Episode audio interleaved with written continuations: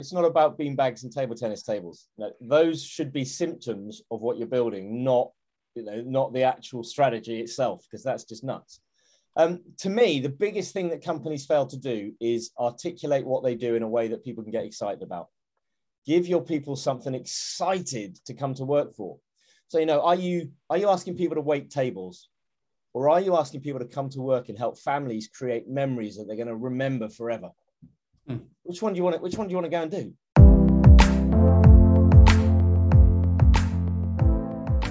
Hi, everybody. Welcome to the HR Leadership Podcast, brought to you by eqtble. I am Joseph Ifiegu, the CEO and co-founder of eqtble. This HR Leadership series focuses on what companies are doing to understand employee satisfaction, productivity, diversity, and how leaders are approaching the moments of truth. Join us. Hey, Benjamin. Thanks for joining us on the HR Analytics, HR Leadership Podcast. No problem at all. It's good to be here. Good to see you again, Joseph. It's good to see you. Could you start with just introducing yourself, telling our listeners a bit about yourself and the work that you do? Absolutely.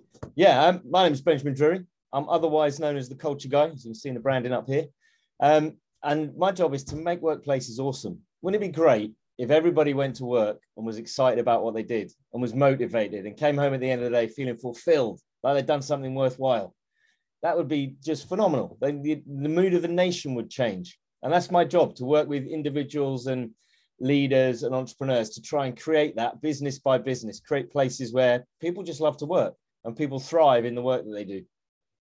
I think listening to you just even say that, like, it's really exciting to see like that passion for making workplaces awesome. And so I'd love to understand, and just from you, like, how did you get into this? Like, what, like, how did you get into, like the whole culture work for organizations? I fell into it by accident more than anything else. I've done many and varied jobs. I started life in IT, building internet banks back in the late 90s. I've worked as a social worker. I've toured with theatre companies. I've worked in retail. I've worked in education. And all the way through this career, I'm looking at leaders and I'm talking to leaders. And now I'm thinking, are you sure this is the best way to get the most out of your people? But then in the back of my mind, I'm like, but you're the leader, you're the executive, you must know what you're talking about. And it took about 20 years for me to realize that actually a lot of the time they didn't really know what they were talking about. And so I started to put some ideas down on paper of the way I saw the world and what I thought about. And some colleagues and some friends started to read it and go, actually, this is really good. Can you come and talk to us about culture and about how to get the most out of our people? And that morphed into a book, and more people started coming and saying, well, can you help us? And so I kind of stumbled into it by accident, but it did take me a long time to realize that the way I saw the world actually had value in it. And it wasn't just the fact that actually you're a leader, you must know what you're talking about. There was some value in the way I saw things, which was quite interesting. What are those, like, what's an example of something you thought of differently, right? So you mentioned how you started seeing that, like, okay, I want to share my thoughts because I was looking at things a little bit differently than the rest of the world or people in this space. So I guess, yeah, I'd love to hear like a quick example of something or even like an experience where like someone was talking and you shared your thought and they were like, whoa, right? That's completely different. I think one of the biggest things I've found is that over, you know, from the 80s, kind of 90s and noughties, business has become this kind of ethereal entity. And it's like, this is a professional thing and we don't have emotions. And, you know, we're an organization and we're efficient and we're a machine. And actually, when I started to talk about, well, hold on a minute, no, businesses are just lots of people getting together to do something. Businesses are just relationships with purpose. Mm. And so we need to actually put the emotion back into it. If we want people engaged, if we want employees to turn up to work excited to do the job that you're asking them to do, they need to have an emotional connection. And that was quite alien to some people who, you know, no. This is a business and we do business and people get paid to come and do hours and work and jobs and deadlines. I'm like, no. People are giving you their time, big chunks of their life. Give them something to get excited about. So when they do that, they're giving you their heart and their soul as well because they believe in what you're trying to do. Let's put the emotion back into this whole thing. Let's stop trying to leech the emotion out of it. And that was quite, to me, that that was just so obvious to me. I want to come to work and I want to have emotional connection with what I do. Right. And that is, it's a big step for some businesses to get hold of that. And when they do, you just see their people just flourish and blossom. It's amazing. What's like something that companies can do to enable the employee experience in a better way? Absolutely. You're absolutely right. You know, it's not about beanbags and table tennis tables. You know, those should be symptoms of what you're building, not the actual strategy itself, because that's just nuts. To me, the biggest thing that companies fail to do is articulate what they do in a way that people can get excited about. Give your people something excited to come to work for. So, you know, are you asking people to wait tables? Or are you asking people to come to work and help families create memories that they're going to remember forever? Mm. Which one do you want to go and do? And it's simple things like that actually, and it's not difficult for all businesses to look at, well, what is the impact we're having? And when you look at restaurants, the impact is families and couples are coming together and just enjoying moments of joy and beauty together and creating memories. And they'll talk about those for 20, 30 years in the future. That is what restaurants are doing. But yes, you know, ultimately I'm coming in, I'm putting plates on tables and taking dirty ones away. But that's not what's happening here. What I'm doing is I'm creating an environment and a space where memories are made that are going to last a lifetime. And that is a completely different way of looking at the same job. Right. Enabling people to really look at that in the early days is so powerful. Communicating the mission. It's difficult though. You know, I know it's something Joseph and I talk about a lot, being able to communicate the mission to our team and to our company, because we've also been at bigger companies where it gets lost, right? Especially in the nuance of the day, but also when you start growing an organization and leaders from other organizations come into your company, it gets watered down a little bit every. Yeah. So, you know, and so keeping that consistent and keeping that message throughout is something I know Joseph and I have struggled with in the past and seen. Yeah. It's a difficult job to do, and it takes time and energy, and you actually have to deliberately go about doing it. What is grounding those that definition of the mission and the vision and the values and everything like that. What does that mean on a Monday morning and a Wednesday lunchtime and a Friday afternoon for how I interact with people and how I answer the phone and how I talk to customers and how I solve problems? What does that mean on a daily basis for me? And that's, there is often a gap in organizations. They know what they're trying to do, but my policies and processes don't quite match up because I haven't gone deep enough to go, well, what does it mean on a Monday morning and a Friday afternoon? So let's say I'm building a company, let's say, and, we have about 10, 15 employees, and I come to you and I say, yeah, I'm ready. We're trying to build a culture. We're trying to build a culture of our company, which is unique to our company. What are some steps? What are some processes that, I should start thinking about in the early stages of building culture for my company? I think the biggest first step is all about definition. It's all about knowing what are you trying to build and why are you trying to build it and what's the impact you're having and what are the rules of the game? Because every company has rules of the game. What are the lines we will not cross in doing business? If we have to cross these lines, we're going to pack up shop and go home. That's, those are the core, what we call the core values, the attitudes, the things that really matter, the lines we will not cross in pursuit of what we're trying to do. You've got to make sure that everybody is on the same page. And often I find that leaders know what they are, but what they haven't done is articulated them in a way that other people can emotionally connect to them in the same way they understand them. So, there's a disjoint. I'll read your values and think something completely different to what you originally intended. So there is a process to get that definition right, get it really, really clear, so everybody is on the same page and in agreement, this is what we're building. Because once you've done that, you can then start to look at everything else. Have you got the right people? Is the language we use and the way we talk to each other, does that all line up? Are our ways of working and policies and procedures and our environment, does that reflect and reinforce what we're trying to do? But that first stage is so important, and often leaders they know and they got it, and they've said it in a few different ways so a few different people can get it, but they haven't been absolutely nailed on clear so that everybody is absolutely on the same page. Not through any fault of their own, just because they're not wordsmiths. They're not emotional wordsmiths. It's not within their wheelhouse. And that's okay, you know, find somebody else that can help in that situation.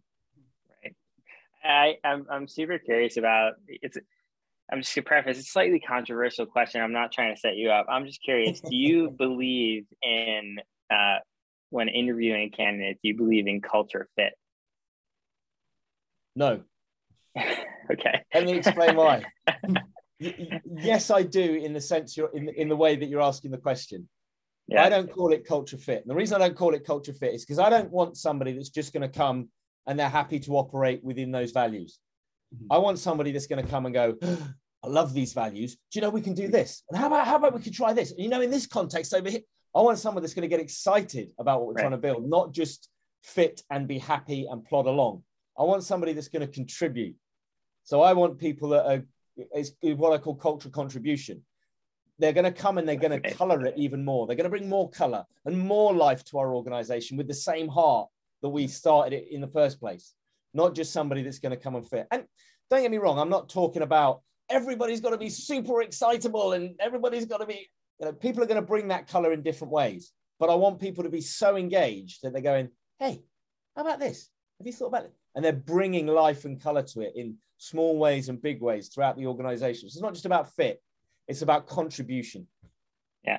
We just officially changed all our interviews. We're going to say culture contribution now. I'm going to borrow that term. I really no like it. So like in terms of that, like in that theme, at what point should leaders or should whoever start thinking about that? Like at what point in the company life cycle, before you start the company, right?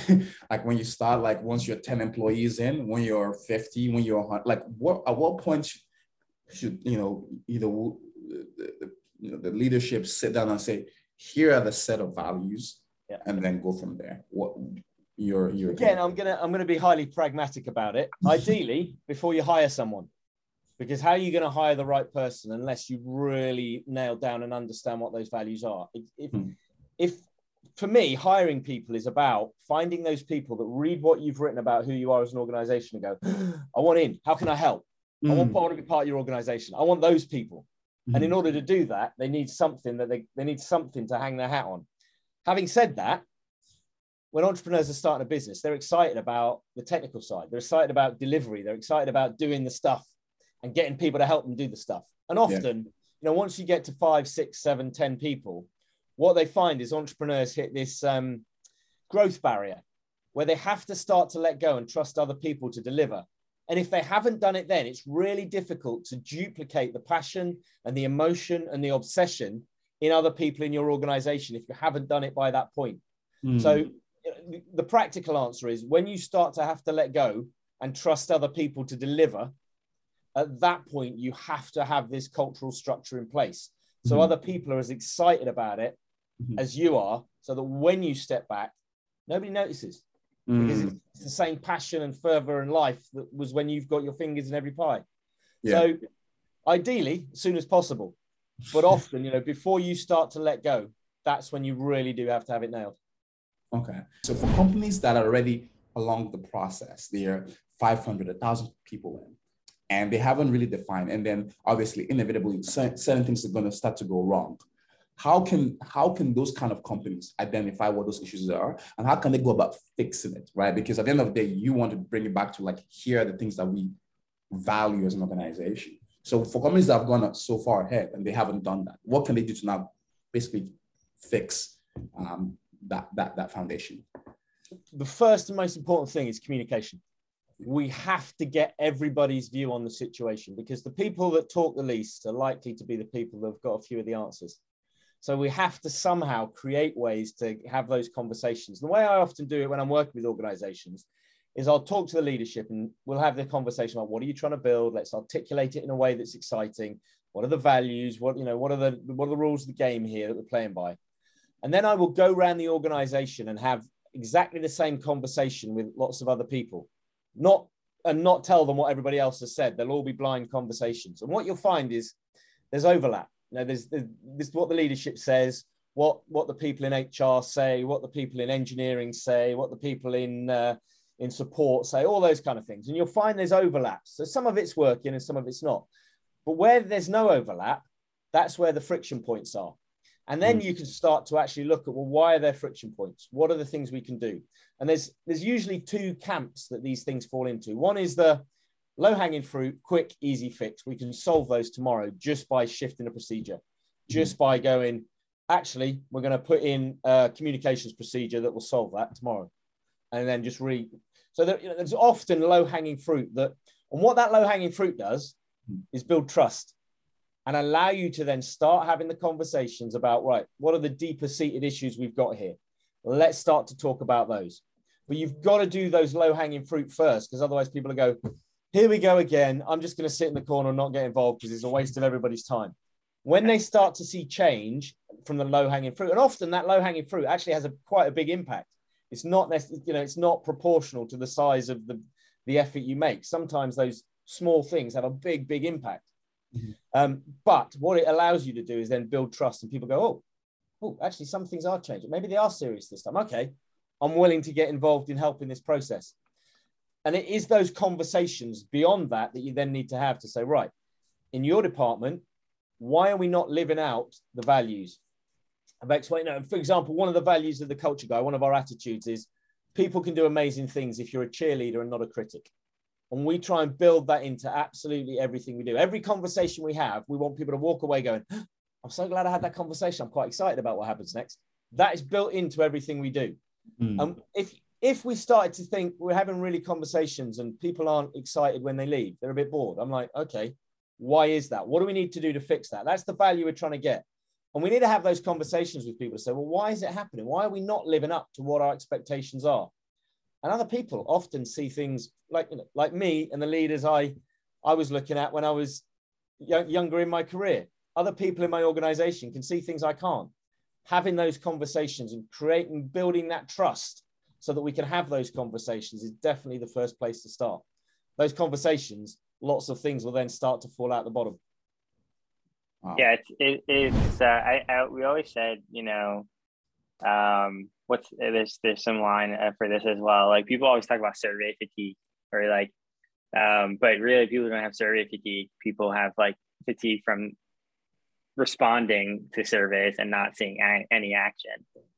And so like you're talking just exactly in theme, is that like, okay, what if ask the questions, and then actually start implementing things off of what you've heard. If you consistently ask the questions and just gather feedback to gather feedback, then you're just like at one of those like old-fashioned question box suggestion boxes, but you're not actually doing anything with it. So yeah, super powerful to like action on these things. Do you do things, would you recommend doing things in a survey or focus group, just like, practically speaking? Both of those, but in a very, very specific order. And the reason is for the very thing you just said. I would sit down and do those focus groups and have those one-to-one conversations first. And in there, I am looking for those low-hanging fruit as well. Somebody goes, we do this here. And why can't we just do that? And I'm like, that's a great idea. Give me a second. And I'll email somebody and say, can we get this implemented next week? And they're like, that just happened. And that's what then builds trust. So when you then do the surveys afterwards to gain deeper, more information, people are happy to do it because they've seen you take action almost immediately on something they've said. So it's engineered, I'm going to put my hands in the air. It's manipulation. I'm doing it deliberately to manipulate people, but it's, it's totally above board, and it's a good manipulation if that's not an oxymoron. But yeah, I'm looking for those ways that I can build trust and people can start to go, oh, actually, no, this guy is an advocate. I want to help. Definitely. I think in certain scenarios we've seen in the past where people are focused on the bottom line. Where they say like, what are the dollars coming in? What's the revenue? What's the profit? How's our headcount growth? And we're okay cycling. People are going to be unhappy. That's fine, but we're okay cycling. We're okay with high attrition as long as we have high, continue to have a high growth rate. But we've seen the impact that has on an organization long term, and it's not sustainable. But it's also not good business. If you have a strong culture, your revenue goes up. So why would you not do it? It's like, yeah, I'm focused on the bottom line. Well, look after your people because the bottom line will improve. Stop, right. stop separating them out as if they're right. mutually exclusive. They are not. Right. Imagine your revenues at, let's say, you know, 10 million or whatever, 100 million. Imagine what it could be if people enjoyed working with you. Yeah. Your company. If you've got 100 million people, 100 million, you've turned over 100 million, you've got 2,000 staff. Are they all operating at 75, 80, and 100? Nobody's going to operate 100% all the time because we're human. But are they operating at 75, 80%, or are they operating at 40 and 60? Right. And if they're operating at 60 and you can get, by engaging them and getting them to enjoy their job, you get another 20%. That's almost having a third more people. Mm. Why would you not do it? So as companies grow and develop, like how should they maintain? Okay, you've set up this set of values, right? Or you've grown, but at the same time you didn't set it up initially, and then you went back and you created that, and you keep growing, right? You move to different countries. You have in place in different countries, different parts of the world, and all of that stuff. And then in this remote world, whereby more and more of that, where companies are actually hiring people from all around the world, how do you maintain that culture as you grow and scale, especially like with this dispersion around the world of companies? How can you do that in this new age of working? That's a really great question, especially like you say, pertinent to companies that spread across different nationalities and different global cultures. Exactly. And the key thing is we've got to not try and create the same cultures everywhere. We've got to let them contextualize to wherever they are. Because if we're talking about actually having compassion for our customers, we do what we do because we genuinely care about our customer success. Mm-hmm. What those interactions look like in Asia is going to be very different to what those interactions look like in the US and look like in Africa and look like in Europe. Mm-hmm. So actually, you've got to let your local people decide. In the US, it's going to be very bang. This is what we're going to do. A lot of yeehaws. I don't know. I'm everybody's getting excited. Everybody. Yeah. It's very much, if I'm going to get you excited, is very much an emotional thing, and we're all going to get excited together. In Asia and Japan, it's very much more staid. Actually, that level of making sure you've got everything you need is much more deferential. And I'm going to look after you, and I'm going to be more service orientated than leader out front orientated. Mm. But the same underlying value about looking after our customers, making sure they've got what they want because we genuinely care about their success.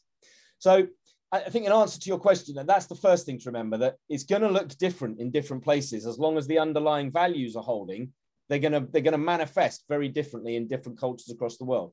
But the key thing is doing three things. One, constantly remember what you stand for and why you're there, and make sure everybody is really clear on what we're doing and why we're doing it and the rules of the game. Secondly, hiring the right people that can deliver that in whatever context you're asking them to deliver it. Mm. Hiring those people that want to and are passionate about it, and actually they want to help you build what you're trying to build. And thirdly, let them get on with it. Leave them alone. Let them actually deliver. Let your managers and the people that run your different countries and your different departments, let them actually help contextualize it with their teams. How can people get in touch? How can people reach out to you? If you get onto Google and you search for The Culture Guy, I'm right there at the top. Amazing. That's some good SEO. There you go. Teach us your ways. This happened organically by accident. Yeah, this is great. This is so great. Thank you so much, Benjamin, for coming on the podcast. We really, really enjoy this conversation. We can keep chatting because culture is like a big thing for us. We love chatting about it. We love thinking about it. So I'm more than happy to get on any other calls you want. I'm more than happy to chat to you guys. It's been an absolute pleasure. Thank you so much.